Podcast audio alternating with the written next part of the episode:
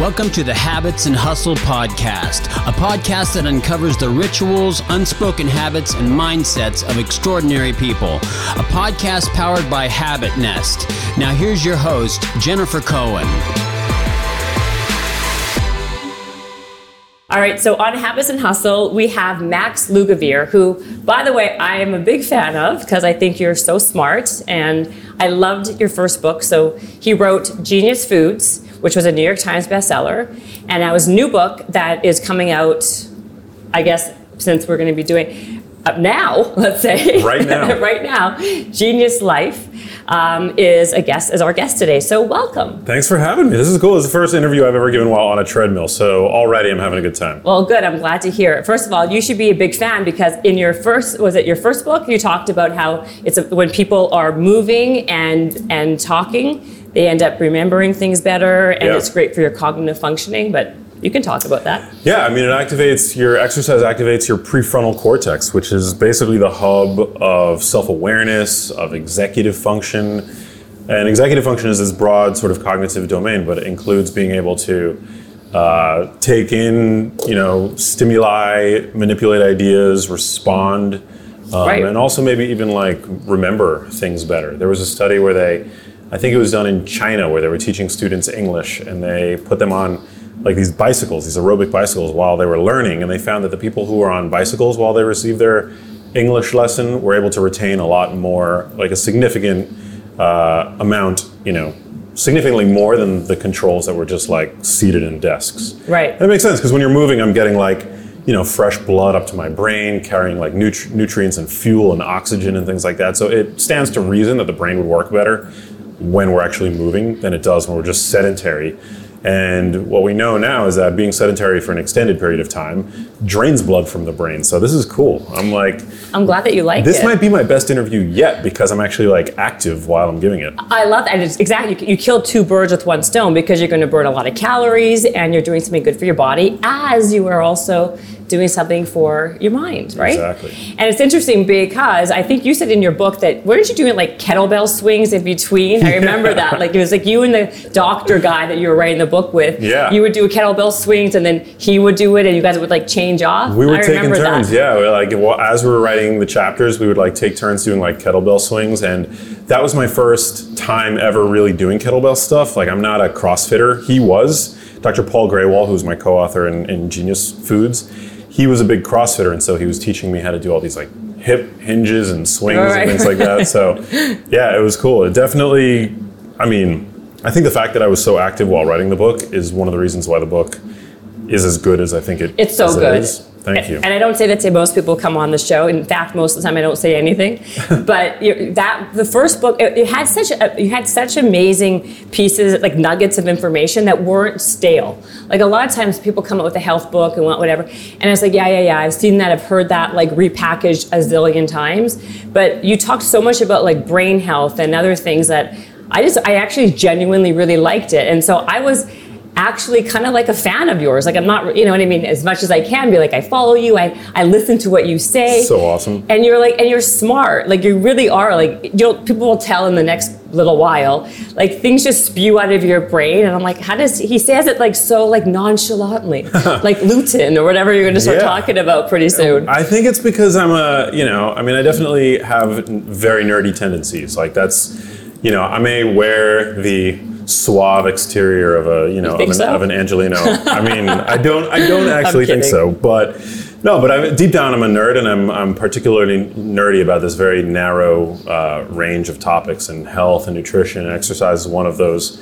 one of those topics. If you ask me about politics, I don't know anything about politics. If you ask me about I mean sports or world history, like I go deep on just a handful of topics. And then, you know, we were talking before we got rolling, our mutual friend Mind Pump Sal. Yeah, I love him. Yeah. Yes. Shout out to Sal. He's got like such a breadth of knowledge. Yeah.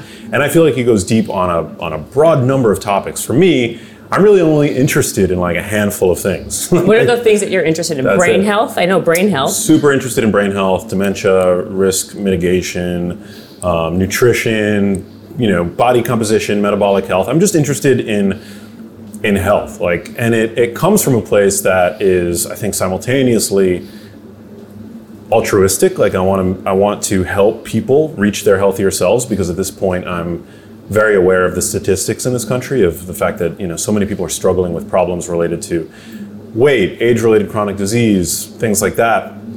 But it also kind of has a there's a narcissistic angle as well where I just don't want to succumb Right. to the ravages of aging. I've seen what aging does, especially when it's accelerated. Um, you know, which I think is what what what I got to witness in my mom. My mom Right. was very sick from a young age, and so I don't want that to ever happen to myself. So so where you know it's just that I'm yeah become so interested and so and so fixated on these topics because they're relevant to me and my life and how I feel and how I look and how I perform and you know I just I don't think there's anything more important actually. Right. I mean, I remember when I was uh, when I first got introduced to you, which of course you don't remember, but I do, two years ago or so, for your first book.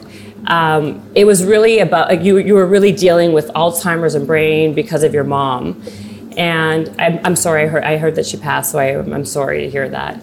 Um, Thank you. yeah, you're welcome. Uh, and when did she even get Alzheimer's? How old was she? She was very young. You said.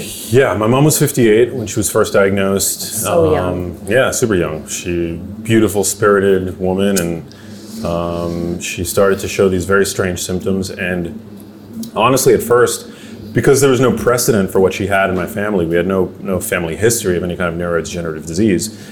Me and my brothers would actually like kind of poke fun at my mom, you know, for what she was experiencing, because we just couldn't believe that there could be something other than you know we just thought we thought she was acting essentially. Like Right. my mom you know my mom was a quirky you know personality a big personality. We thought that she was just kind of maybe attention seeking with it mm-hmm. all. Like we were we were so callous and it's something that i that i regret. But you know i, I don't blame me or my brothers because again there was no precedent. We were just so completely ignorant. And it took going to the Cleveland Clinic in Cleveland, Ohio, in uh, Cleveland, Ohio, I, I went with my mom, and it was there for the first time that she was diagnosed with a neurodegenerative condition. And at that point, it wasn't clear what it was that she had, but she was prescribed drugs for both Alzheimer's disease and Parkinson's disease. And so that began this seven-year journey, and uh, you know, it was just horrible watching her decline. And some days were better than others, of course, but she was very handicapped by the end of it. It really took the life out of her,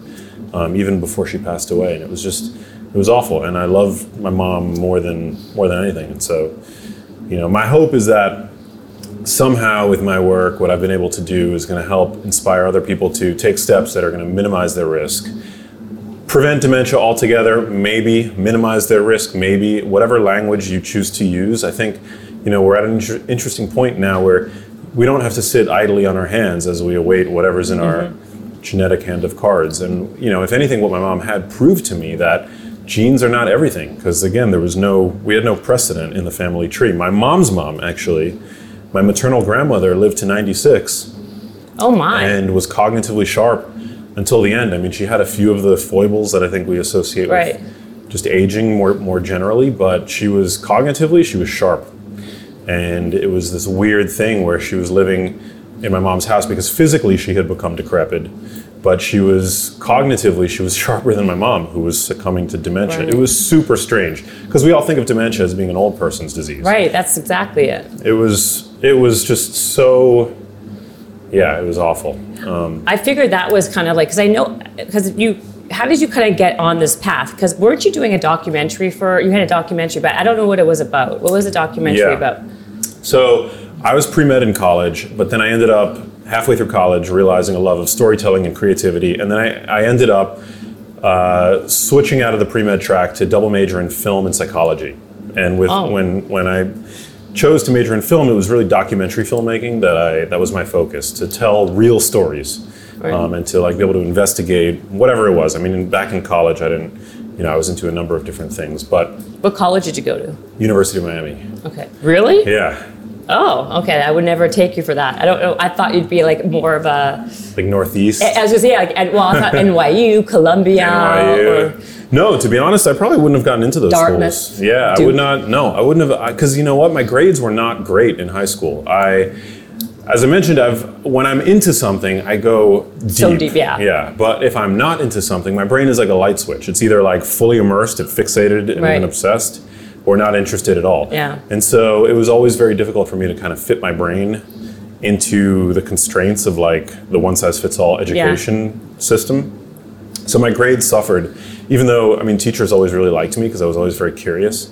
Uh, I was just not I was not a good student. So I, you know, I probably wouldn't have gotten into those schools. I ended up getting into University of Miami, and um, and I went there, and uh, I you know graduated with a double major in film and psychology, and I went after I graduated from college. I got a, an amazing job working for Al Gore, and I he hired me to become the face That's right. of his TV network, which was called Current TV. and It was like a news and information network for young people. So from How day did I forget one, that? That's like big one. It was a big one. It wasn't yeah. some like small little, yes, current TV, that Current was what TV. it was, right? Yeah. So I mean, from day one, my career has been about informing Mm-hmm. people, like informing big big audiences, and you know, the network reached 100 million homes. It was like not something that like the ratings weren't very high, but nonetheless, every single day I had to show up. I was on camera and I was talking about issues that were both small and big, and and I you know I learned how to communicate delicate topics and how important language is. Um, and so I did that, and then, you know, six years of doing that, I, I decided to leave. And around that time is when my mom got sick, and I didn't have a platform because I was no longer at the TV network. And so mm-hmm. what I decided to do was to create a documentary, a movie, where I could basically go around the world interviewing researchers who were really ushering in this idea of dementia as a potentially potentially preventable condition. And um, and I started reaching out to scientists and uh, visiting their labs, and we did this amazing Kickstarter campaign, and you know got the film funded initially, and uh, and that was really kind of like the beginning of what would ultimately turn into what it's turned into. you Yeah. know? Like the documentary was the first project, and and I saw that there was a need for this kind of information. So the documentary, I'm actually still working on the documentary, but ironically, doing a, a documentary is a lot more difficult than even writing a book because you write, you can write a book in isolation. You can write a book like sitting at your desk by yourself. A documentary requires a lot of money and a lot of moving pieces and a lot of personnel, and we're actually we're still in the fundraising process for the for for the movie. So Really? yeah. You know, it's funny that you just said that because I was at a thing last night, an event, and I met this guy who was, he just did the Hillary Clinton documentary, Hmm. and it was at Sundance. And with, I mean, they, they made they got a lot of money for it, but even with something of that caliber, having her name, having everything, the moving pieces, it took forever. Yeah. He said, and this is from a lot of people who've like some people who are Oscar-winning uh, documentarians say the same thing. It's like no, it's the hardest part. It's the hardest piece of like any kind of like movie film type of like entertainment business is Yeah. documentaries. Well, because the problem is most documentaries don't make any money. Yeah, they make no so money. So there's no reason for investors really to ever want to get involved. I mean, I've had countless meetings with investors or imagine. donors, and I'm like, you know, I mean, what I what I offer is like you can be a part of this film, which you know is the first of its kind. It's a documentary about dementia prevention. It has the potential to do a lot of good for a lot of people. It's not, you know, being it's not doom and gloom. It's not you know being told or being being directed by some stodgy old you know filmmaker. Um, it's got this cool kind of like vice-like vibe to it, you know, and but still, it's like it's not a.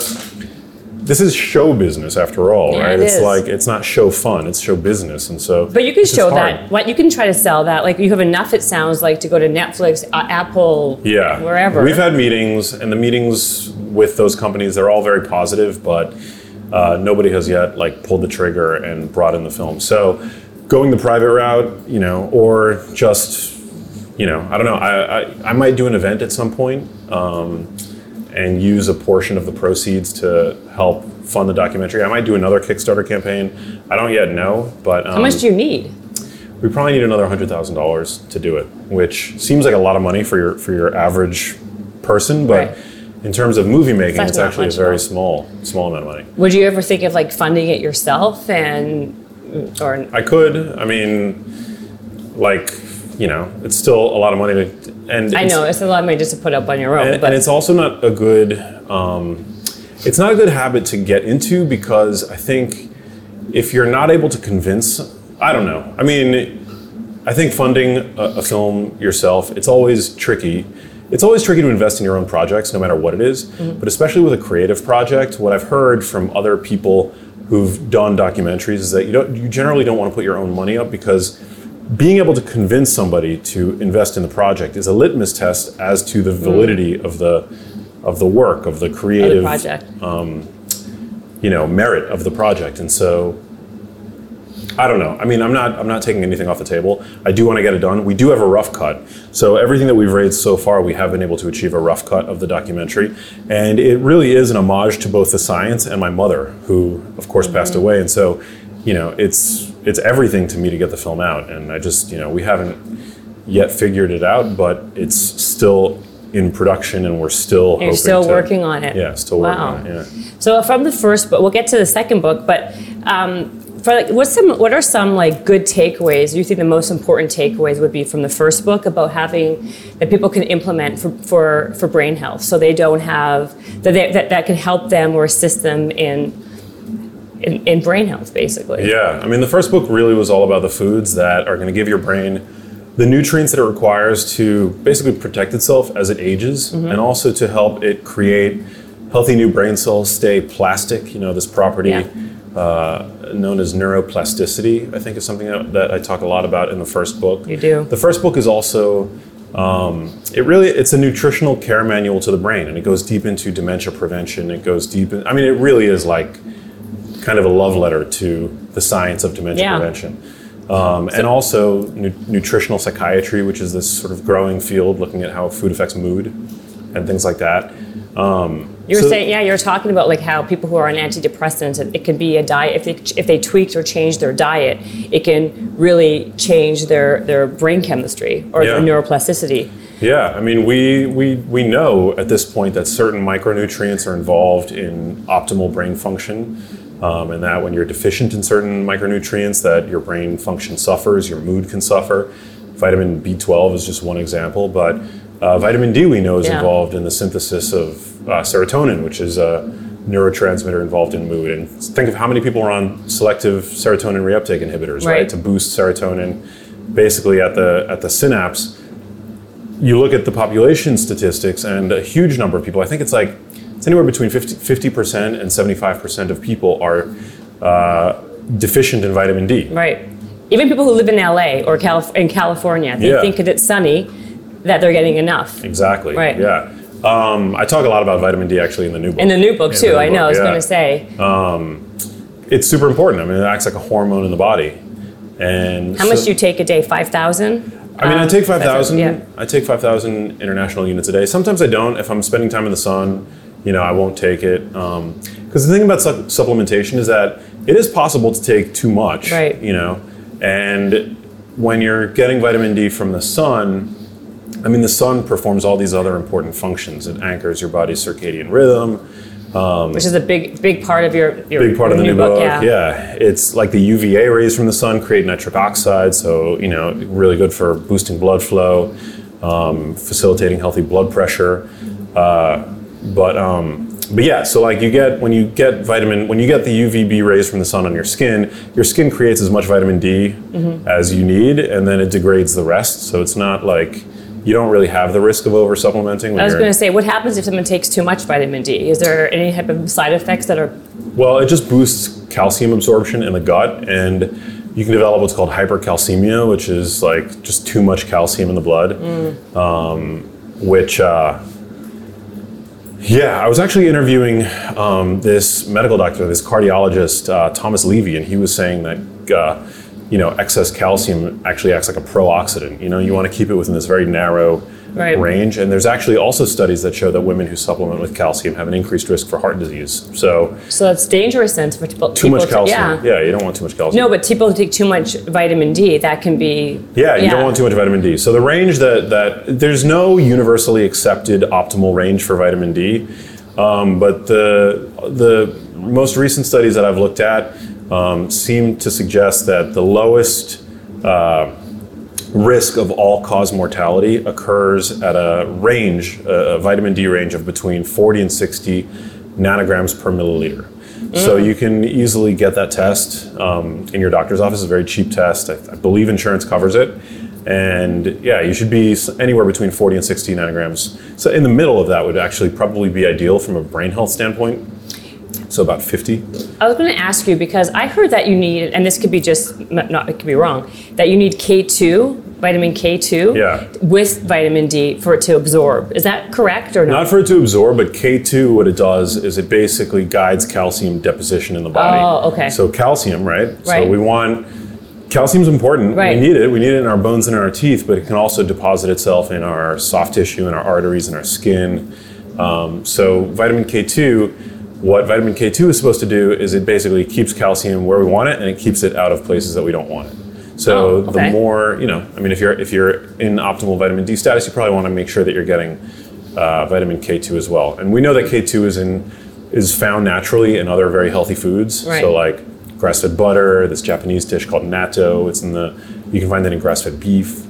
Um, we actually make it make vitamin K2 like the bacteria in our guts make it to some degree. Um, so yeah, there was a really great book on vitamin K2 that I read.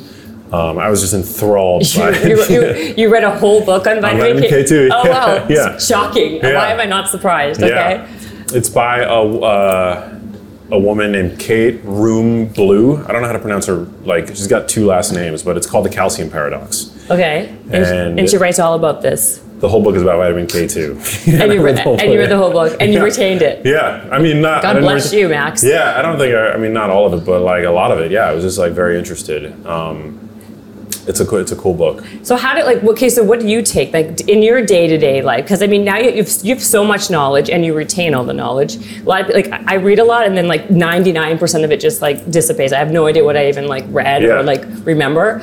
So of all this stuff, how, what do you? are- Aren't you confused? Like what do you do every day? Yeah, I mean the thing is for me it's weird like it's it's easy for me to remember this stuff because I'm just I'm, I'm interested in it. But So there there are other there are other things that I read that I I'm like you described the way that I'll you know the way I retain information about like Lutein, Gucci, whatever. I mean, I just remember you always saying that word. Lu- lutein Lutein. okay, what is lutein. lutein? But what is it? Like it's a carotenoid so it's like a oh yeah, carotenoid. Yes. yeah it's um it's a plant pigment. Okay. You also find it in egg yolks. You find it in uh, the fat of grass-fed beef. Um, really good for eye health. Really good for brain health. Okay. Right. That's right. Yeah, Okay. I'm just like about about this health stuff. I, I retain it, but I'm not like that with any other thing. With music, I'm kind of like that. You know. Okay. With media, with movies, I'm a bit of a cinephile. But um, What's healthy? Just like you just it just it just naturally spews off your tongue. That's it. So Yeah. then what? Okay, so vitamin D. So what what do you do? I mean, you I know it, you talk about your morning routine. What people should be doing in the morning when they wake up. yeah, What do you? my morning routine. I wake up. I, you know, in the best best case scenario, I wake up. I do some stretching. I go outside on my terrace. What time do you wake up? Um, it depends. I can be a night owl. Um, so if I go to bed late, I have no problem waking up at nine. You know, which is like, I'm just going. I mean, you know, I know some people that are like, you know, they wait if I if they wake up any later than six p.m., they're like the whole day's gone. I prefer waking up early, but I don't always wake up early. Yeah. Okay. Um, so if I wake up at like, What, what time do you go to bed? I can go to bed. I mean, I can go to bed at midnight. I can go to bed at one. Um, generally, that's a, midnight is like these days. 11 p.m. to midnight is generally these days when I'm Okay. going to bed. Yeah. All right, but that's like okay, similar to me. Yeah. Although I see you at a lot of things, but I don't. I was I, many times it's going to like I saw you at the Goop event. Uh, a Yeah, I was there briefly, yeah. And then I see you at Arrow, like Erewhon a All the lot. time, yeah. yeah. like I've been I, from a distance. I'm like, oh my god, there he is again. Like if I'm there, I know I'm going to see you. Pretty much. It's pretty much. like, do you have stock in that place? I or- wish. I, I, I know. up. Yeah, frick. It's I mean, crazy. You do you buy everything, like even your toilet paper there, because you're there. No, always. well, that's that's the big secret is that buying groceries at Erewhon is like a total rookie move. I Nobody know. buys groceries. Nobody buy. I mean, if you're I mean, smart, you if would. you're if you're balling out of control, maybe Yeah. you buy groceries at Erewhon. But for my groceries, generally, I'll go to Whole Foods. Even like Erewhon makes Whole Foods look like a bargain bin. Oh, yeah, Well, this- It's, it's a joke. I mean, Yeah. Whole Foods looks like Albertsons compared to a thousand oh, percent. it's, so, yeah, I, lo- I love the produce at Whole Foods, um, and then I'll also like for some stuff I'll go to Trader Joe's. But uh, generally, it's like Whole Foods at this point is where I do most of my shopping. see, I can't. You'd buy toilet paper at Whole Foods. That's also like a rookie I move. buy toilet you should go to? Costco or, or Yeah. like Target or you know That's generally yeah. That's where I buy that kind of stuff, or like yeah. when you're not at Erewhon. Trader Joe's. Yeah, I wouldn't buy. Yeah, I wouldn't buy paper towels or toilet paper at um, At Whole Foods, yeah. I'll use like a Costco. Actually, I do have. Uh, my brother works for a company called Boxed. So Oh, Boxed is sort of like an online Yeah. online Costco sort of thing. And so, yeah, if you really want to know where I get my toilet paper from, I get it from Boxed, and Good I also get my yeah, I get my, my paper towels from there too.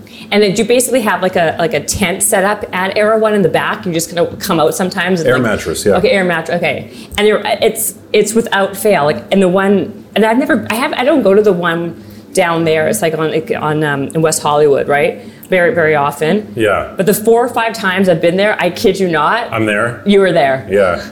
Well, I go there because well, I go there like for two it. reasons. I go there for for the hot girls. I know why. Come on. Okay, three reasons. Yeah. so I go there for one because the hot foods bar is they really there's not a lot of you know you won't find a lot of like canola oil or Right. grapeseed oil or any of that crap that you'll see at the Whole Foods hot bar. Right.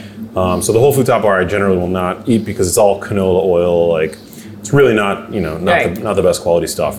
At Erewhon, and you know I hate to give them such a big shout out, but like you know the meat, the beef will be grass fed, the Right. chicken will be organic. You won't find any canola oil. They have some unhealthy stuff too, of course, but. Uh, generally, like it's it tastes really good and it's good for you. I feel great. It's portion controlled. Right, it's if you leave me alone at the freaking Whole Foods bar, you know, like I have no sense of like I'll just like load it up and Mm-hmm. I'll end up walking out with three pounds of food. At Erewhon, they like warn you if it's over a pound because they know that you're going to be paying fifty dollars for it. So Oh, easily. Like I, I've, Yeah. it's, I've never seen a grocery store that expensive probably in my entire life. yes, never will. it's ridiculous. It's- so they were they were selling like uh, you know pomegranates that are um, peeled. seeded, yeah. It was in a like a little bowl. It was thirty dollars. I thought like I, I thought I was seeing things. I even asked the guy. I'm like, is this properly? Is this not? It's ridiculous. I won't. I don't buy groceries there. I just buy the hot foods bar, and for that, I think it's a value. It's like honestly 17 quality. 18 dollars. You know, which is a lot for some people for a meal, but for me, it's like I don't have to think about it, um, and it tastes good. And so the second reason why I love uh, it, it, there's just like a sense of community there. LA can feel kind of isolating sometimes, and I go there and I bump into people I know. Like if I saw you, I would say, "Hey, what's up, Jen?" You know. Right, right, right, right. Um, so that's cool. I just peer. I see you from a distance. I'm like, ah, he doesn't know who I am. I'm not going to bother him. And then the third thing is that there's a lot of attractive people that shop there, and I'm a single guy, and you know. I've seen you actually with different girls. When Really? I, yeah. I mean, I don't know, like maybe just friends or whatever, but like that's probably the reason why I don't even bother you. Like I think, oh, he's on a date. I don't want to bother him. Not on a date, Yeah. but. I or mean, like whatever, you know. yeah, I mean, you- you're in the middle of talking to somebody. I'm not going to be like, hey, remember me from two years ago? Yeah. So I just leave you alone. If anything, it's only gonna like boost my stock. Oh yeah, you that's know, right. It's true, Cal. Remember that next time I see you. It'll probably happen soon. So you don't cook then? You're not a. You're not a. No, I do cook. I love Okay. to cook, but I don't like to cook by myself. Yeah. Um, you know, I just feel like lo- lonely when I cook by myself and I eat it by myself. It's just not as not as fun. So I'd rather. Uh, I cook with my brothers sometimes. So my brothers now live in LA. And Oh, my they dad, do? Yeah, they everybody moved. So my whole the, what remains of my family is now in LA. So we Oh. cook sometimes, and uh, and so that's really great. Um, but when I'm by myself, no, I usually like I'll go out and I'll go to Erewhon, I'll go to wherever you know Belcampo. I love Belcampo. Oh, I got to- yes, very Meat, good. high quality meat. Very high quality meat. So, okay, let's get back to your morning routine. So you wake up, maybe nine, maybe not, and what happens? I go like, I mean, usually I'll drink some water. I go over to my reverse osmosis water purifier and I drink some water with some trace minerals in it. Hydrate. Trace minerals, like where, like. I just buy them on Amazon. No, no affiliation with any company. It comes in a little bottle because a reverse osmosis uh, water purifier removes everything. It removes heavy metals, Mm-hmm. Right. But it also re- removes the minerals that you know we know that are good for us, Right. in water. So I'll then replace them um, with uh, with uh, you know with these like uh, trace minerals, and then um, then sometimes I'll drink some coffee. I'm kind of like you know I have a love hate relationship with coffee. Mostly I love it, but sometimes I find myself drinking too much. But right now I'm like back on the coffee thing, so I'll drink some coffee. Um, A specific kind, or does it have to be organic? I use my French press. I try to buy organic. Sometimes I will blend it. Uh, if I'm not planning on eating anytime soon, like if I wake up really early, if I wake up at 6 a.m. Mm-hmm. and I drink coffee, I'll blend it sometimes with maybe a little bit of MCT oil, maybe a little that. bit of grass-fed butter. Yeah, I can, I'm not going to say it's a health food, uh, you know, but I maybe it is. I don't know. It definitely tastes really good, and it's satiating. It doesn't like. I think it slows down the infusion rate of caffeine, like into the into Mm. the blood, and so I find that because coffee is a little acidic, and that on an empty stomach, if I just drink plain black coffee, sometimes it can like, you know, make my it doesn't it just doesn't necessarily feel that great, and I'm more prone to jitters, like feeling that Right. like kind of anxiety. Um, if I'm waking up on the later side and I know that I have a meal coming up, then I won't do the whole butter thing because it's just uh, you know you shouldn't drink your calories. But- Right. But if it's if it's like to get me five you know five hours to the next to the next meal, then you know then I'll do it. Um, so And do you, do you think? I'm sorry to interrupt you, Yeah. but do you think that the the that that in the like the fat in the coffee actually does something for your brain? That it's good for your brain, or is it just a don't so. satiation thing? Because Yeah. for so long, remember that was like a big thing, right? Yeah. And I never understood that. It just seemed like a silly thing No, for people definitely to not. do. There's no there's no scientific evidence Right. on it. Some people, depending on genes, actually it, it can um, cause an aberration of your lipids. Like you you know, there's been case reports of people you know adopting this buttery coffee phenomena, and they go and they see like their LDL levels go Right. through the roof. So um, it's not something that I recommend to people. You know, it's personally I enjoy it. Um, and it doesn't do anything magical to the brain. Mm-hmm. Uh, you know, you don't need to consume butter for the brain or anything like that. MCT oil, MCT actually does provide ketones to the brain. So I think that there might be some kind of benefit there. Um, the research is a little bit like equivocal, um, but MCT oil it gets converted by the liver to ketones, and ketones are a very powerful brain fuel. They also um, act as like a signaling molecule in the brain, like they boost levels of BDNF, which is this miracle grow protein that promotes neuroplasticity. Um, I think coffee can be good for the for the brain. I mean, it certainly makes us feel good. There's polyphenols in it. Coffee consumption is related to seemingly better brain health. yeah. Well, more mental. You're more. You're, you're, you're more like mental edge. You've got a more mental edge. I feel. Yeah. But you could do too much, and then you're like You don't want to do too much. Yeah. you don't want to do too much. The only fats really that I that I recommend that people adopt in their diets. We know that we need essential fatty acids. So no matter what, making sure they're getting preformed EPA and DHA fat. I'm definitely a fan of getting them from fish or animal-based sources as opposed to plant-based sources. Um, and then aside from that, monounsaturated fat seems to be super healthy. So extra virgin olive oil, avocado oil. I'm not a big advocate of consuming uh, an excessive amount of saturated fat. I just don't think that there's it's not warranted from like an evidence standpoint. Right. And uh, and some people, you know, everybody's different. So I like to kind of, you know, my message is my message really. I try to cater it to what's going to do the most good for the most for the most people, acknowledging that there's really no there is no such thing as a one size fits all diet. Right. You know? And you do intermittent fasting then, or Yeah, I try to go 16 hours a day where I'm not eating. You know. right? Um, an that- eight-hour window. Yeah. That's not terrible. No, I, mean, mean- sometimes sometimes I'll, it'll be 14 hours, sometimes it'll be 12 hours. Um, I don't like obsess over it, but I try not to eat too late at night, and I try. I'm generally not eating as soon as I wake up. You know, like I'll wait, you know, one to two to three hours uh, after I wake up. I mean, I definitely think that we're meant to eat during the day, and if anything, having an earlier dinner is going to be better for you than having a later Right. breakfast, you know, the meal that Oh, breaks your yeah. fast.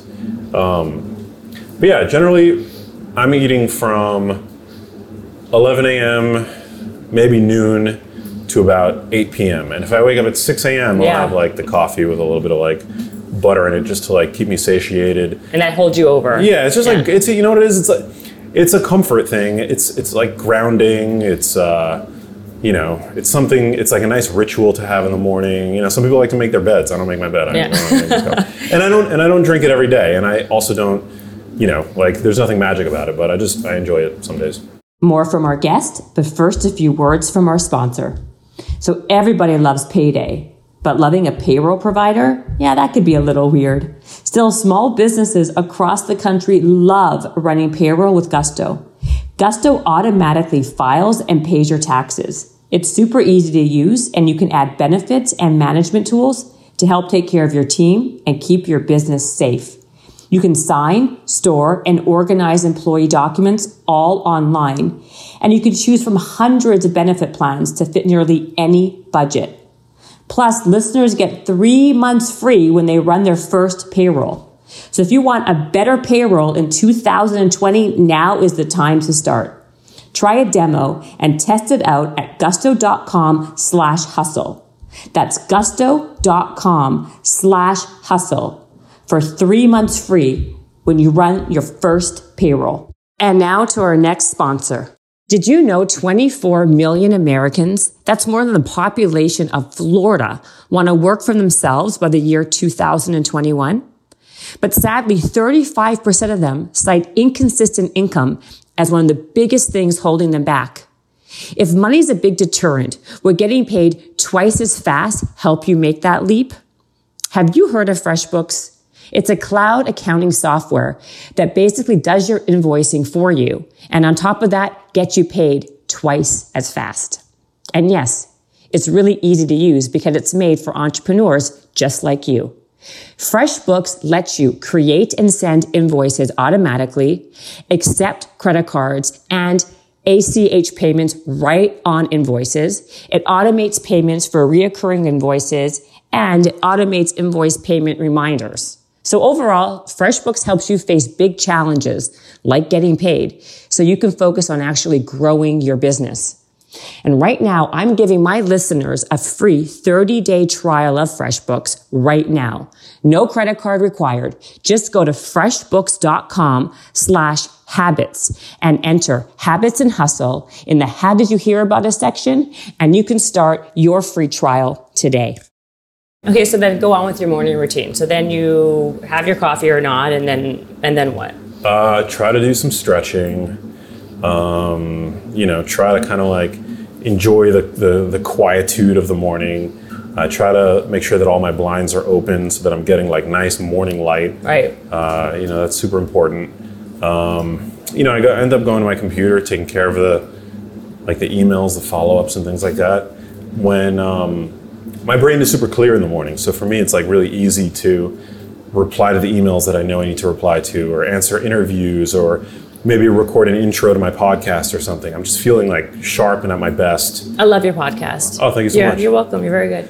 Uh, so I thought you go outside though for like for that for that daylight. Do you, is it better to go outside if Best you, ha- case if, scenario, if you have yeah. like a I try to. I don't have an outdoor space where I currently live, although Right. that's about to change because I'm moving. Um, but I, yeah, like if I had an outdoor space, if I had a back, if I had like a patio, that would be my that would be my morning routine. I would like take my laptop and I would go sit outside Outside. and yeah, just to be in, in natural light to get some sun. That's the best. What do you think of uh, red light therapy? Well, um, I was given a unit by Joovv, you know, so I've been using it. Mm-hmm. So was I. and uh, yeah. BioLite. BioLite. Have you Here's the of it? thing. I don't yet have a fully fleshed out opinion of my own on Mm-hmm. it. Um, I enjoy using it. I find that it causes, uh, like, you know, I, I, I definitely feel like it, it feels like laying in the sun. And when I look in the mirror after using it, I definitely feel like a little more vascular. Like I feel like there's, it maybe Right. is boosting nitric oxide, you know? Um, and and I also know a lot of smart people who really believe in the technology. And I've listened to a few podcasts with some doctors talking about red light photobiomodulation, and it seems like really cool and really promising. I don't yet, you know, I don't like to jump on bandwagons, and I don't like to talk out of my ass. So, you know, I I, I think that it, it you know, I mean, it, it feels like it's doing something, but I don't Right. I don't know. You know. No, I got you. I, I'm kind of like you in the same way. I mean, I- what I was nervous about if it re, if it replenishes your cells and turns over your cells, I was thinking that wouldn't that cause cancer, right? Because that's what cancer is. It's like reduplicate. It's it's multiplying your cells really fast, right? Yeah. Um, So like, you know, my mom, who's a doctor, is like, "Don't you dare use that thing!" And da da da da. There's not enough research, and then, hmm. but then like there is research that backs it and says it's not the same type. So I'm like, I'm like you. I'm confused on that one. Yeah.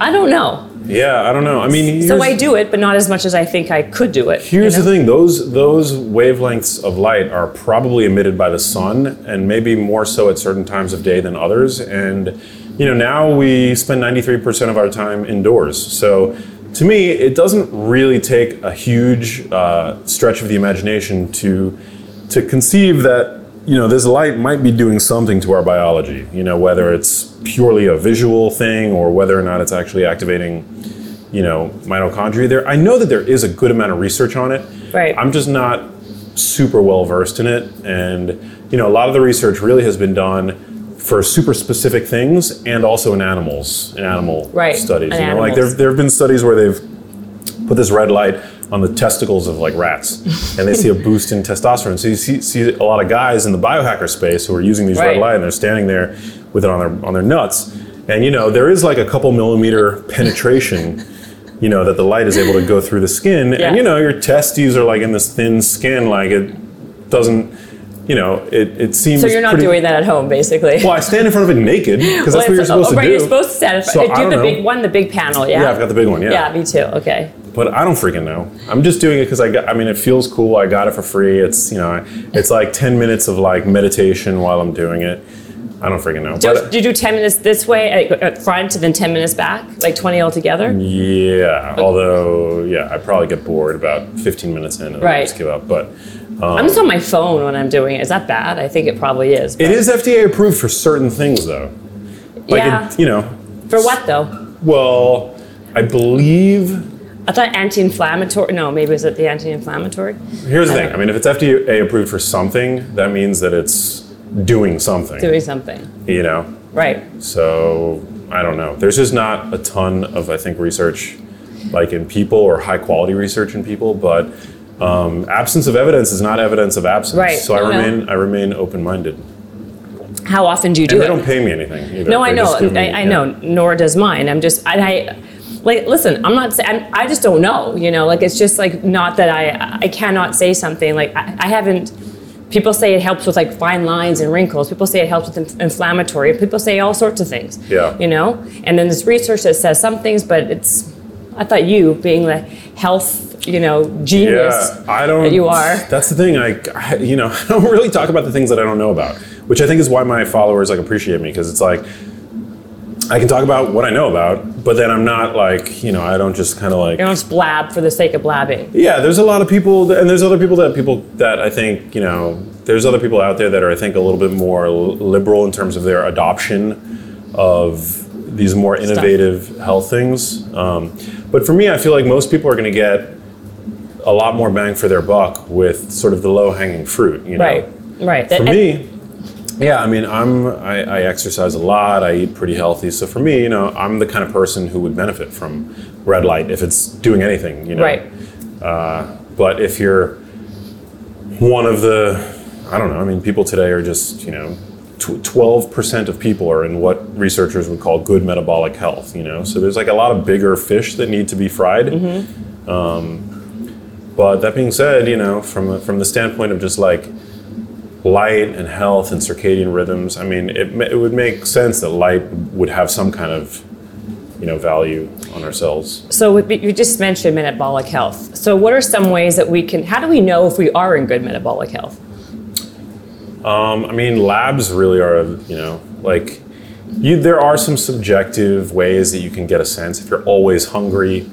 You know, if you have a bulging midsection, that's a pretty good indicator that you're that something needs to be, you know, looked at. Looked at. Because having a bulging mid- midsection, especially if you have that apple-shaped body where you're essentially skinny fat and Mm-hmm. you've got a lot of visceral fat, that's a good indicator that you're in poor metabolic health. In fact, that's what researchers use. That's one of the um, metrics that that you know that a that a clinician will use to assess your metabolic status. You know, Right. like having a bulging midsection is a is a sign of the metabolic syndrome. So. Um, but other than that, you can go get labs. You can look at your HDL cholesterol, LDL, triglycerides, your insulin levels, your glucose levels, your A1C, which is a measure of your three month um, fasting, your three month average blood sugar um, levels. And so these are all kind of related, you know, and they're all they're all signs of how your body is processing energy, metabolizing energy, um, responding to various hormonal inputs and things like that. Now, isn't the isn't your circadian rhythm kind of directly linked to your metabolic health? Isn't it if you have a, if you're on if you're doing something if you're doing something your your routine daily where you wake up at the same time and when you go to bed similar at the same time and do things that, that helps with your Absolutely. Right. Yeah, yeah. Having a routine and sticking to it. Uh, making sure that you're eating in the daytime, you're not eating too late at night.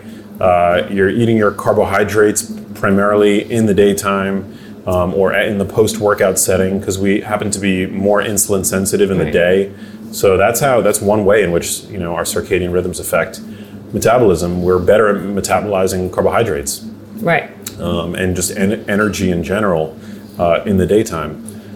But But you talk about that a lot in your book, though. I feel like that's like a, like a pattern about the, your circadian rhythm. Yeah. So what else is it about? Like, give me some more information about Well, it. making sure that you're getting good quality light in through your eyes uh, in the daytime that affects your metabolism because what what a lot of people when they wake up, especially if they wake up due to an alarm clock, like if they wake up unnaturally early, um, there's a good chance that their melatonin levels have not fully subsided. Right, like melatonin is a sleep hormone, um, and it actually makes us less insulin sensitive because it's it's you know winding us down for the night. It's getting us Right. prepared for sleep you know, sleep is not a time in which we're metabolizing a whole bunch of energy. So Right. it uh, so melatonin is a great hormone, but if it hasn't fully subsided in the morning, and then you go and you reach for the standard American breakfast, which is like orange juice and a bran muffin, you're going to be less insulin sensitive at that at Right. that point in the morning. So what light does in what light does is it it basically makes sure it basically suppresses melatonin production. So it's a great way to just make sure that your body is primed for the day. Right. It's also a great way to activate your brain, your prefrontal cortex, boosts mood, um, and things like that. So Does it matter if it's cloudy outside? Like you're saying to get sunlight, right? What happens Yeah. if you're in a, in a place that's super cloudy, bad weather? Like I'm Canadian, we're you know good question. Yeah, terrible. it can be totally cloudy and overcast. Still Doesn't the light matter? that you're getting. Yeah, it's it really has to be the the measure of light intensity. It's lux. You need about a thousand lux of light to tell your brain that it's daytime, and so you can easily achieve that um, on an overcast day. Just go outside or stand by your window, or if you're driving to work, make sure that you you've got your sunglasses off. Sunglasses off. Yeah, because you don't want to block the light Yeah. like during No, that exactly. point. Well, I mean, if you've got a super tinted, you know, car, Yeah. like you're you're not basically um, seizing that opportunity to anchor your body's circadian rhythm, which we know is, you know, it's involved in energy, uh, metabolism, focus, attention.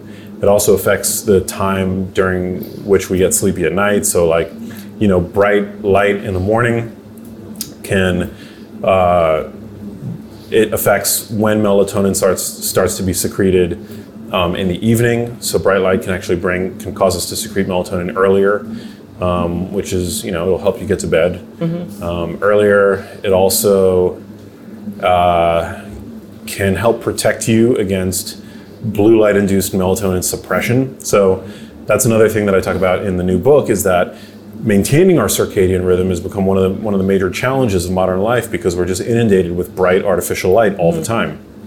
But by Like getting, this. like this, yeah. But by getting bright light during the day, like from the sun, you kind of are helping. Um, you're basically protecting your uh, your brain, you know, from from getting like desynced due to artificial light, which is a great thing because we all, you know, are prone to binge watching our favorite shows on Netflix and using our devices. So it's a great, it's a great, great tip, I think. And and so, how about exercise? Is that part of it? Like, if you exercise at the same time, does it matter, or you're kind of like it doesn't matter when you exercise? What's your Yeah, there's what's your definitely. take? Well, it's funny because there's definitely circadian influence to when we're going to be at our most coordinated, when we're going to be at our strongest. But at the end of the day, um, the time at which you're able to get to the gym is that's the best time. You know, like exercise, just being able to exercise trumps. You know, Mm-hmm, it's like it's uh, splitting hairs, to borrow a term from our friend Mind Pump Salad. Yes. Splitting hairs to try to optimize the time um, of day you know that you work out. You could say that mid afternoon, you know, we're stronger, we're at our most coordinated, so it's going to reduce risk of injury, perhaps. Um, but uh, Well, when do you work out? I like to work out in the mornings. I actually like to work out when I'm fasted because I feel that I have more energy because I'm not dealing with post meal fatigue. Right. You know, I find that like after I eat, it's not um, my energy levels are not always predictable. I mean, certainly I could eat a lower carb diet, Mm-hmm. which is gonna reduce you know any blood sugar excursions that are gonna like mess up my my energy levels. But um, but generally, I know that I'm pretty that my energy levels are very consistent when I'm fasted in the morning. You know, you've got this hormonal milieu that uh, you know wants food, so it's going to energize you. The same with your neurotransmitters, like Right. your your neurotransmitters are oriented in a way to like make sure that you're primed to hunt for your you know to, or forage for food. Um, so I feel very energetic in the morning. I don't feel like weighed down. I'm not digesting anything, so the blood is like free to go to my muscles and like yeah. But if you don't like to work out in the morning, you don't have to work out in the morning. If you feel great working out in the afternoon, then work out in the afternoon. So for you, I kept on interrupting you. So basically, then you have your breakfast, but you didn't tell me what you had for breakfast. Your breakfast, we don't know, and then what your Yeah. and your exercise routine. We still haven't gotten into that. Um, so breakfast, well, you know, I'll work out fasted usually, and then I'll go immediately afterwards to break my fast because, you know, when it comes to protein, uh, you really don't need to worry about protein timing, with the exception of the fasted workout. With a fasted workout, um, if you're working out first thing in the morning, you really want to like make sure that very soon after that morning workout, you're going to get like high protein. If you had eaten a few hours earlier or just before, it's less of a concern. But if you're going into your workout fasted, like you've just had an overnight fast, then you really want to make sure that you're getting, you know, a decent amount of protein afterwards. So usually how I'll break the fast is I'll get like a big plate of half of it is going to be some kind of meat and the other half is going to be some kind of vegetable. And That's what I saw in your book. So you're eating like actual meats in the middle, like chicken or beef in, yeah, in the morning. protein. I love yeah. You, don't care if it's like morning, night. It's like that doesn't matter Always, to you. yeah, always I'm prioritizing protein. So chicken or grass-fed beef or fish or whatever, and then always some fibrous veggies.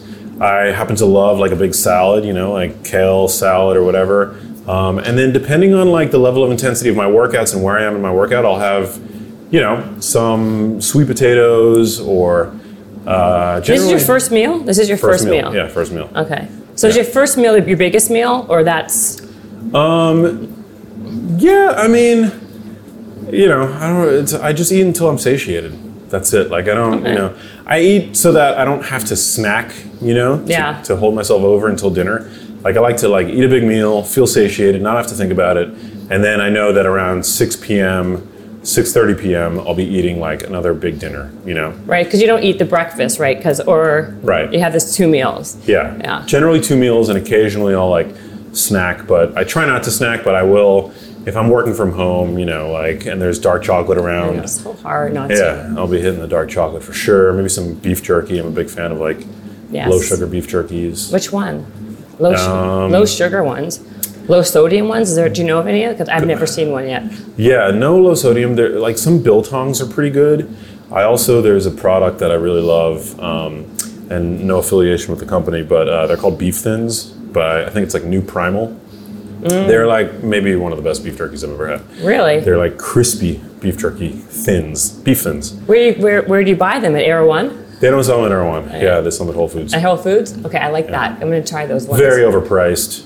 shocking. shockingly it's like no i know exactly because i buy them all the time it's How like five five dollars for an ounce of this stuff which is insane That's so expensive. so expensive yeah so expensive i go i actually here- most of the time i don't even buy them on, on at whole foods i buy them on amazon because you can find discounts yeah. What's it called? I'm gonna I'm gonna write beef thins yeah check them beef out, just beef thins. beef thins yeah Okay, I'm gonna totally check that out. they're, okay, they're addicting yeah they're tasty i mean i always i always eat like two bags that's God. I know. How do you only eat like one ounce of that? That's like nothing. It's like nothing, yeah. It's Yeah. one ounce per bag, so I eat, I'll usually eat like two bags. So it's two ounces. I'm 20, gonna- 26 grams of protein. And you said you said what beef? Is it called beef thins? Yeah, that's what they're called. All right, They're I'm good. gonna I'm gonna do it. I'm gonna look at. It. Okay, so where was I now? I was talking about your work. routine. Oh yeah, what's your workout routine? What do you do? Um, I'm definitely like like I love lifting weights, um, but I have like low back issues, so it prevents me from doing. You know, did, like some days I go in and I have a great workout. I'm feeling very limber and mobile. Where do you work out? Equinox. Yeah, Yeah. Which one? We're West Hollywood. yeah, West Hollywood. So- I don't see you there. That's. I don't. go I don't go to that one. That's fine. no, no, no. Uh, I go to the other Equinox. Which one? Um, I go to West LA, or I work out at my house, um, or I go to Westwood. Got it. Yeah. Yeah, I mean, I go there. I'm in the process of moving, and my plan is to get um, like some workout equipment for my house. But Yeah. It's so much easier. I feel like when I go to the gym, it takes up so much time to get there. You start socializing, even though you don't mean to. It Yeah. takes like a huge chunk of time. Yeah. Versus, I you love it though because it gets me out of the house. I feel social. Um, you know, there's like other things there. Sometimes I have great workouts. Sometimes I have really crappy workouts. But at the end of the day, like just you know, something's better than nothing. Yeah, absolutely true. Yeah. Exactly. Okay, so then, what are other some of the other habits and rituals you do? Other habits, rituals I do. Well, I'm a big fan of saunas. Um, I'm you know, like whenever I get the opportunity to use a sauna, I'm in it. Yeah. like an infrared sauna or just I'm actually not as big of a fan of infrared saunas. I know infrared saunas are all the rage, yeah. but uh, There's so many all the rages all the time. yeah, I'm not a big fan of infrared saunas. So the International Sauna Association actually doesn't even consider an infrared sauna an actual sauna. They're like, stop using the word sauna. Because it's, yeah, it's not, it doesn't It's meet not the, a sauna. It's not, yeah, sauna is a Finnish thing. It's a Yeah. Finnish phenomena, right? Yeah. It's a Finnish word. And so the infrared sauna, it's just not, it's a new technology. I mean, they get you to sweat. They're good for you in that sense. Um, but, uh, but you know, they take too long. I just don't have the patience. I don't like sitting in a freaking sauna for Yes. 45 minutes. If you go into a regular Russian or Finnish hot sauna, you can only be in it for 20 minutes and you're gushing sweat Beyond. beyond. Yeah. And yeah, you're in and out. And so that's like, that's what I love. Okay, like that. Okay. Yeah. Where'd you go for that?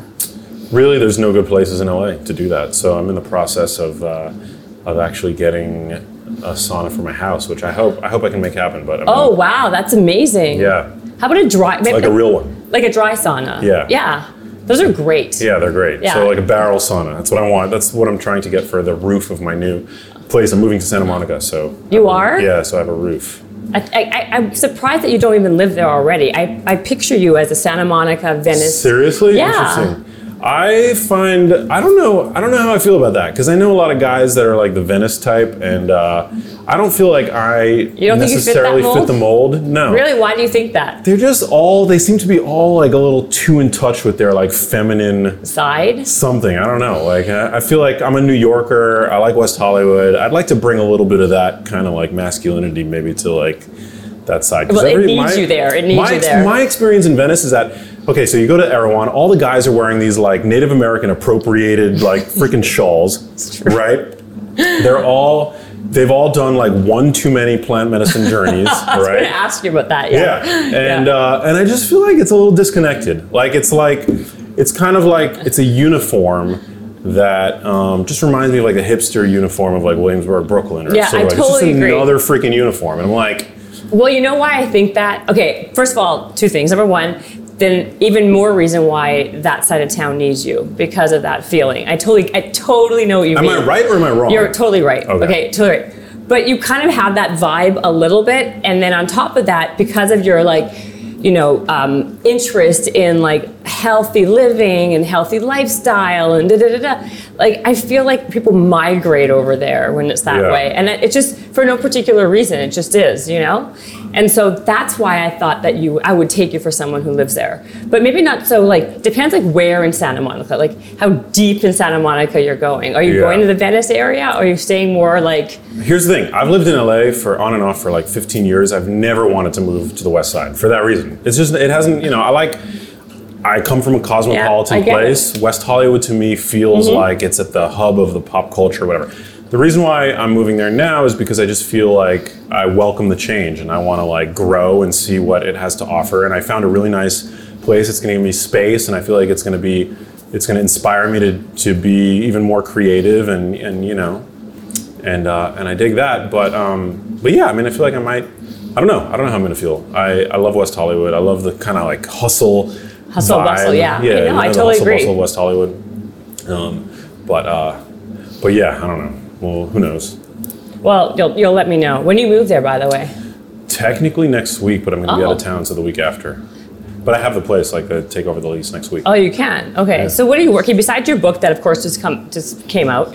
What else do you What else are you doing? Like, what else do you spend your time with besides, of course, exercise and doing some saunas and Yeah, and some other types of? What else do you do? You do I do. you I do mean, cold water immersions. I cold see. water yeah, you talk yeah. about that a lot. I like to work on my podcast. I like to play music. I like to like practice my guitar playing and my singing, which I love to do.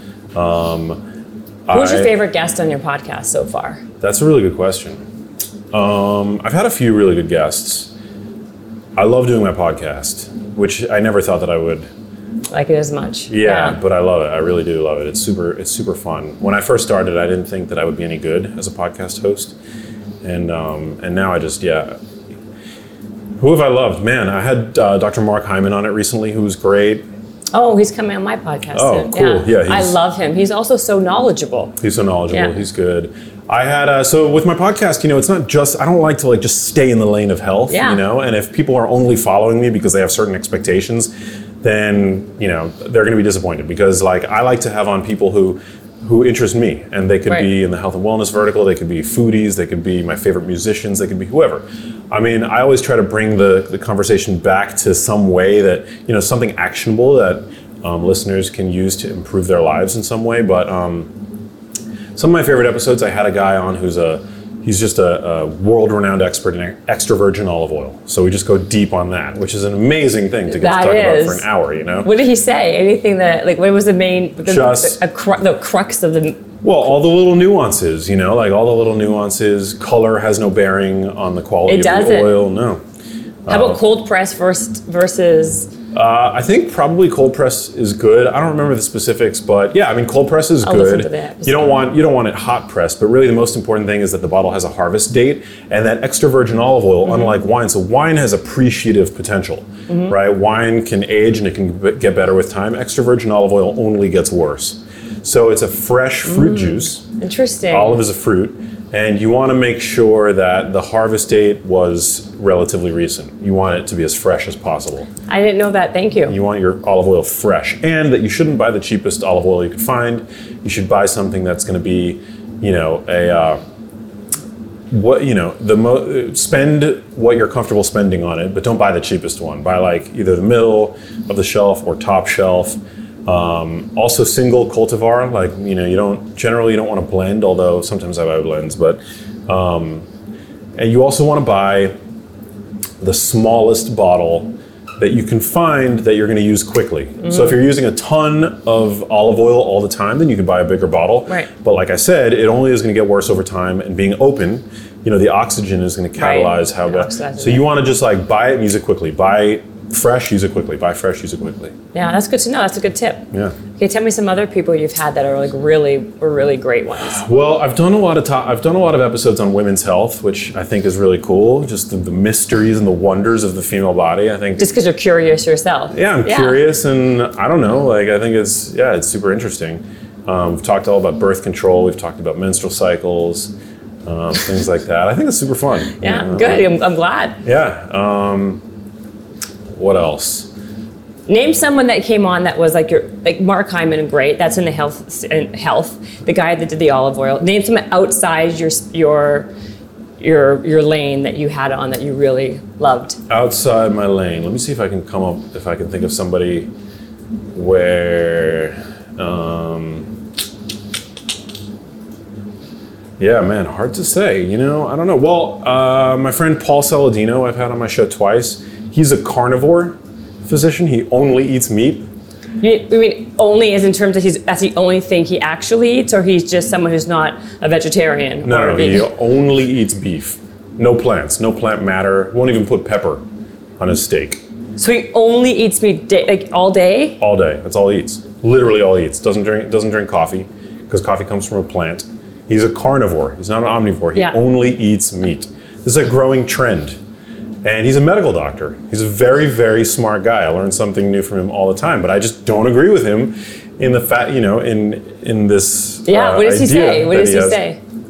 Well, um, you know, his he's way more nuanced than I'll you know be able to do justice. But um, basically, that plants have these these toxic compounds that they create to ward off predators, and for a significant portion of the population, these compounds actually can be problematic if you suffer from autoimmune, you know, an autoimmune condition or an inflammatory condition.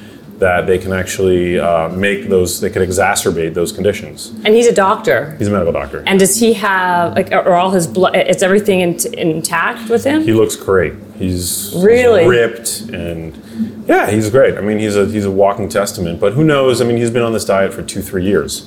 Who knows if he sticks with it? Mm-hmm. You know, it's a hard, it's a very hard diet to adhere to. Who knows what you know ten years is going to bring if Right. he keeps on the diet? You know, you never know. and so you're not. You're like an omnivore, I would imagine. I'm right? an omnivore. Yeah, I think it's good to eat plants. I think it's good to eat animals. I think it's good to eat, you know, both of those things. I do agree with him that, uh, you know, if you had to compare a 100% carnivore-based diet to a 100% 100% animal-based diet to a 100% plant-based diet, I think that the uh, animal-based diet is probably has an upper hand. You know, I think animal foods are just great. I think that they're super nutritious. Uh, but I also think like berries and dark leafy greens and you know things like that. Uh, cruciferous vegetables all are super healthy as well. So What do you think of like the whole thing about like the impossible burgers and all as a healthy as a healthy trend? To me, that's not that's not healthy. total crap. Yeah. Yeah, yeah. It's all sodium and, and filled with it's fillers. filler, yeah, ultra processed garbage. Right. Basically, yeah. and people are saying to eat that versus having like a piece of Definitely protein, not, definitely right? Not. Yeah, yeah. yeah, I mean, I actually, and you'll talk about this with Mark Hyman because that's the focus of his new book. Is that these, you know, the, to produce a Beyond Burger or Yeah. an Impossible Burger, I mean, it's adding, you know, the all the the, the confluence, all, all the different production processes and the packaging and whatever to create one of those burgers. Uh, Is throwing a lot of carbon into the atmosphere, whereas a grass-fed burger actually is carbon negative. You know, I mean, there's obviously the shipping that has to come into play, but um, all the water that it takes to grow a grass-fed grass-fed cow is what's called green water. Right. So Oh. it's from literally rain. It's not irrigation. You know, you need a lot of irrigation Yeah. to feed the to to grow the grains and all the crap that they feed to these industrially, you know, factory farmed cows. But this whole, but the statement that like eating meat is implicitly bad for the environment is just total BS propaganda. I mean, and you hear it all the time in Hollywood. How about game? have you seen Game Changers? Yeah, it's okay, just crap. It's a Total whole bias. It's a total Yeah, yeah. bias movie that they, for every one athlete, they're like, oh, this this ath- athlete's vegan and they're the strongest person in the world. Whatever. Yeah. I can name a hundred thousand people who are not. It's the same, you know, who eat meat. Yeah. It was totally, and I, I would imagine, given that how you how you Thousand feel. percent, yeah. Me and Mind Pump Sal, we did a whole, we did a great episode debating uh, tearing down game changers, and um, and yeah, it's a it's a it's a problem, man. Because like now diets are becoming politicized. Mm-hmm. That's something that Sal could speak very very eloquently too, But um, but yeah, I mean, you see it all the time in Hollywood with like the people who are like you know environmentalists and they're like super, uh, I don't know, they're they they politicize like meat eating and they you know they take these uber simplified uh, worldviews like meat is is all bad you know eat less meat I know. I agree. um, and it's just uh, it really doesn't make any sense when you look at the science and when you when you consider the complexity of the food Right. system like the food system is just so complicated and you know we even me like i'm an i'm a freaking you know armchair expert i don't know you know half of what you know what it, entails to grow food and produce food and ship food and to store food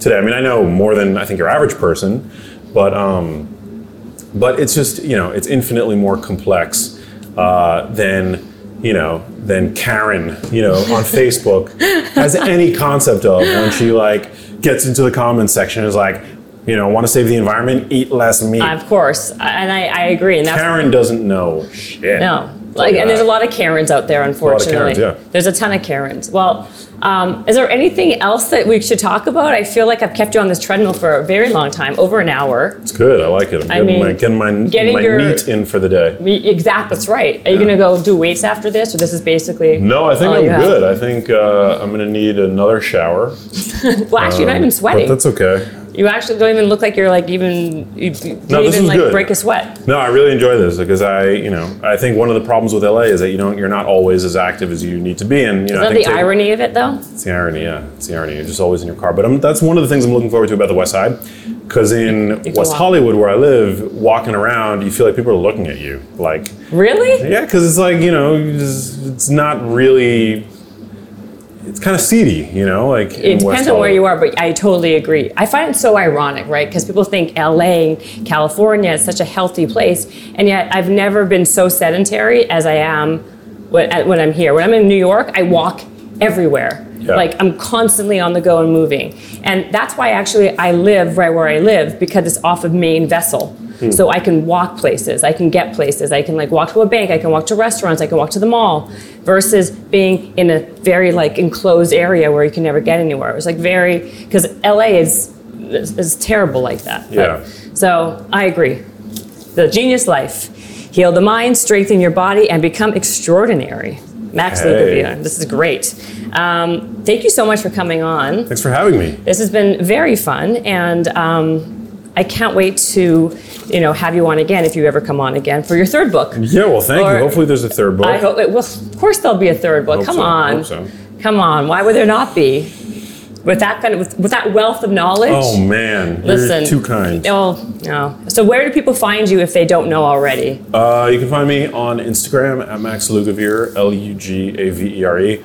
My podcast is called The Genius Life, so come over, hit subscribe, and uh, pick up my new book, The Genius Life. Available good. Barnes & Noble, Amazon. You can go to geniuslifebook.com. Uh, it's available everywhere. Well, thank you so much. And oh, quickly, press that white button. How many calories did you burn? Oh, damn, 205. Okay, well, 205 you didn't do before, so that's good. I love that. Yeah, thanks for letting me burn those calories. Absolutely. Thank you. Bye. Ciao. Habits and hustle, time to get it rolling. Stay up on the grind, don't stop, keep it going. Habits and hustle, from nothing into something. All out, hosted by Jennifer Cohen. Visionaries, tune in, you can get to know them. Be inspired, this is your moment. Excuses, we ain't having that. The Habits and Hustle podcast, powered by Habit Nest. This episode is brought to you by the Yap Media Podcast Network. I'm Hala Taha, CEO of the award winning digital media empire, Yap Media, and host of Yap Young and Profiting Podcast, a number one entrepreneurship and self improvement podcast where you can listen, learn, and profit. On Young and Profiting Podcast, I interview the brightest minds in the world and I turn their wisdom into actionable advice that you can use in your daily life. Each week, we dive into a new topic like the art of side hustles, how to level up your influence and persuasion, and goal setting. I interview A list guests on Young and Profiting. I've got the best guests, like the world's number one negotiation expert, Chris Voss, Shark Daymond John, serial entrepreneurs Alex and Leila Hormozi, and even movie stars like Matthew McConaughey. There's absolutely no fluff on my podcast, and that's on purpose. Every episode is jam packed with advice that's going to push your life forward. I do my research, I get straight to the point, and I take things really seriously, which is why I'm known as the podcast princess and how I became one of the top podcasters in the world in less than five years. Young and Profiting Podcast is for all ages. Don't let the name fool you. It's an advanced show. As long as you want to learn and level up, you will be forever young. So join Podcast Royalty and subscribe to Young and Profiting Podcast, or YAP, like it's often called by my YAP fam, on Apple, Spotify, Castbox, or wherever you listen to your podcasts.